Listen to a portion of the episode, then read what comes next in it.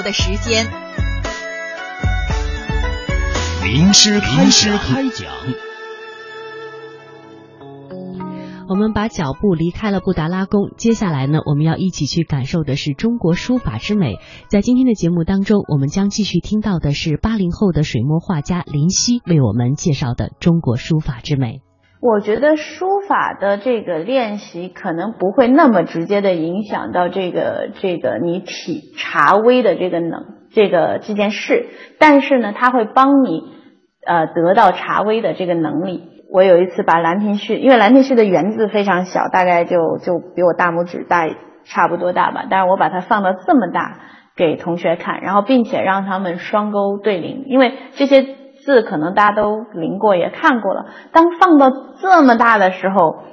他发现，哎呀，我就以前当中的细节几乎都没有看到，所以。我们学写字的时候，实际上你是你是放大了你对当下体察的那个密度，就是信息量更丰富了。所以我觉得写字锻炼的这个能力，就是也有个故事叫纪昌学剑，讲一个一个叫姬昌的人，他去跟他他想学剑术，想学射箭，然后他就拜了天下最好的老师，然后那个老师呢去了之后。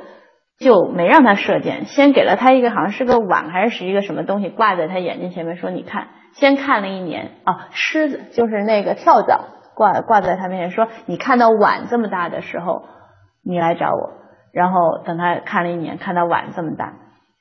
老师说不行，你还不能开始学剑，就又回去躺在那个地上看那个狮子。最后当然经过了几轮，最后他说我这个狮子在我眼睛里面有车轮那么大了。然后师傅就给他一把剑，然后百发百中。所以难度的实际上是这个是这个体察的眼睛。我上课的时候经常跟同学说，我说实际上只有两个，就写字啊需要的呃能力只有两个。第一个能力呢，就是你眼睛的观察能力。这是如果我你觉得我是一个好老师的话，我帮你引领以及这个启发出来的，绝对是这个观察的能力，是通过眼和心来运作的。第二个能力呢，就是比较我们通常会讲到的这个手的练习能力，就你的你的手上的技术。那这个呢，实际上是完全没有速成的捷径的，因为你多一天功夫，多一个小时，多一分钟都是不一样的。但是哪个比较难？老实说，我觉得眼睛的这个比较难。就眼高手低是学艺术、学任何门类的艺术的。第一个要求，因为眼界没到，你基本上手很难跟上。但是如果你的眼界就在比较低的地方的话，你的手上能力锻炼的再强，就是你看很多民间的很多很多书法爱好者，他们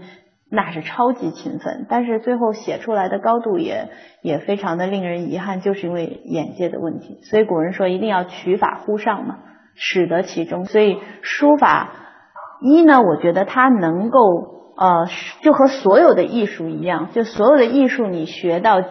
精微的时候，它都能让你对这个世界的感知力，就是让你，如果你是一个一个这个呃一个照相机的话。就大多数人还是留留在这个八百万百级的这个像素的时候，你已经是千万像素级别的了。就是同样的时间里面，你感受到的空间的大小是完全不一样的。第二个呢，你一旦掌握了这种能力，你的你的生活会变得不一样。刚才呢，和林虎虎林夕老师呢就讲到一个问题啊，说他说由于你的精度高了，你在很小的地方里面你看到的密度很高的时候呢，你的世界是不一样的。所谓的世界不一样，就是说，嗯，我们这样这样讲，就是说，通常人会体很容易体会到的，就是你的心情带给你看这个世界的颜色的变化。就是你今天心情很好，即便是北京这个有点污染的天气，你看哪儿都很顺眼。那你可能你今天非常的情绪低落，然后你看到这个哪怕这个蓝天白云，你也觉得特别没劲。就这是一种情绪的非常直接的投射。那我我自己有一个故事，就是说我那时候装修一个我们家的一个厨房，然后那个厨房呢，我选了一种日本就是特别小花儿，就是那花儿就大概这么这么大的一一墙的壁纸，然后我一走进去呢，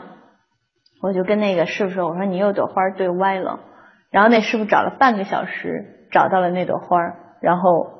对上了，然后他下来就一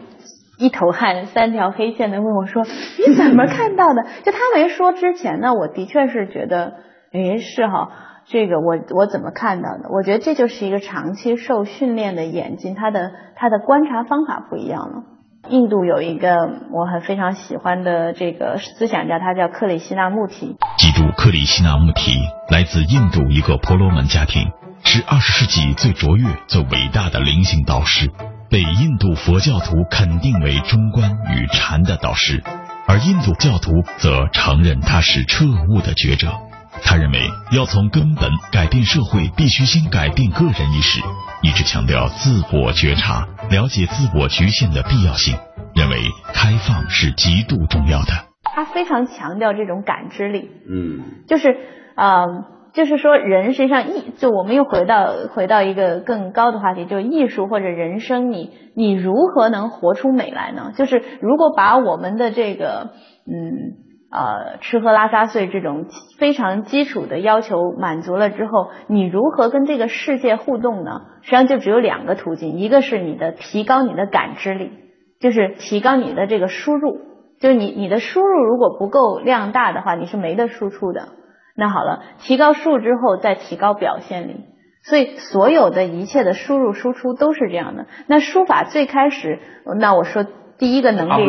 对，就是是一个是一个感知力。这个能力也不是说你到那就有永远保持的嘛，你过一段时间业精于勤，荒于嬉，你会退步的吧？呃，感知力是绝对永远不会退步的，它是一旦被扩，就是一旦被扩容，永远永远都是这样。不过这讲到此处的时候呢，让我想到了我以前的一个理论哈，我就认为所谓生命的质量等等于长宽高乘以密度，是吧？嗯质量等于体积乘以密度嘛，对对对对长度大家都知道，宽度大家都知道，高度嘛其实就深度嘛。我一直不能很好的解释生命的密度是什么。今天你讲了，我明白了，就是在同样的这么多多东西里面，对你能感受到的那个东西的精度。嗯，我有一次跟一个一个一个作家的朋友坐在一起聊天，然后他突然就是我们这聊的就像这样聊的非常的热烈，然后声音也很大，越说越大声。突然他停下来，就是很非常瞬间的停下来说：“你听，外面树在摇。”哎，真的，我就在那一瞬间听听到，就一阵风吹过，然后他们院子里面那个那个树叶由左就就好像音响一样，由左到右的跑过来，然后我就觉得，嗯，这个朋友段位蛮高的。我在上课时候会说，经常会提到两个人，一个是赵孟俯，一个是董其昌。这里呃，董其昌呢，应该是明代明代书法的一个一个高峰。啊、那他一辈子都在跟这个叫赵孟俯的人进行这个心理 PK，他他一辈子都想超过他。然后他说，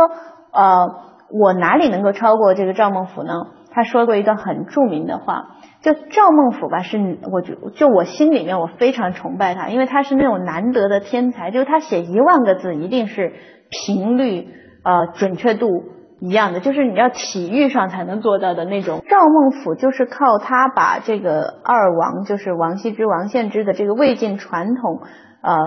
因为因为大概书法史是这样，就就是魏晋的时候这个达到一个高峰，然后唐代呢就人就楷书非常牛，然后他呢就是非常重视法度，然后然后这个法度就跟他这个社会永远是有关系，因为唐代还是一个贵族的政治，然后到宋代文官政治起来之后就开始崇尚个性，所以宋人就开始上艺，就是靠这个科举和这个就是文人成就上来的人多了吧，他就他就开始追崇个性，反正天下大事分久必合，合久必分，这个放放则必收，收收则必放，所以到了元代的时候呢，人又开始反思这种这种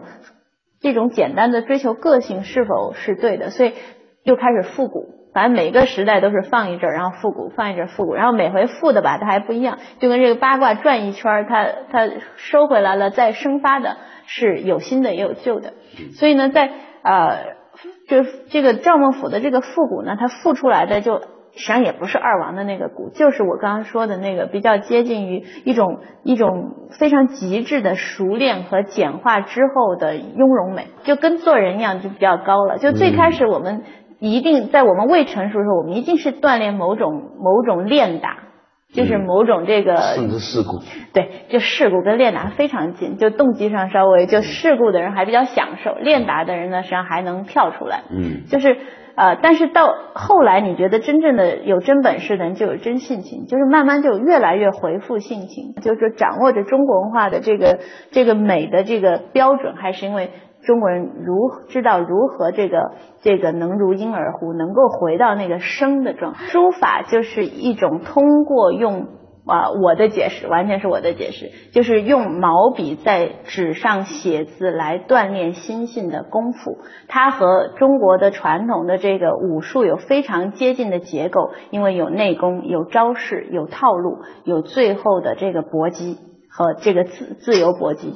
我觉得，呃，书法有好多好多层定义，就是我们通常会，就是大家会直接想到的，就是如何把字，把汉字写漂亮的一个方法。嗯。但是我们可能现在讨论到的书法，其实是如何使用书法这样一个法门，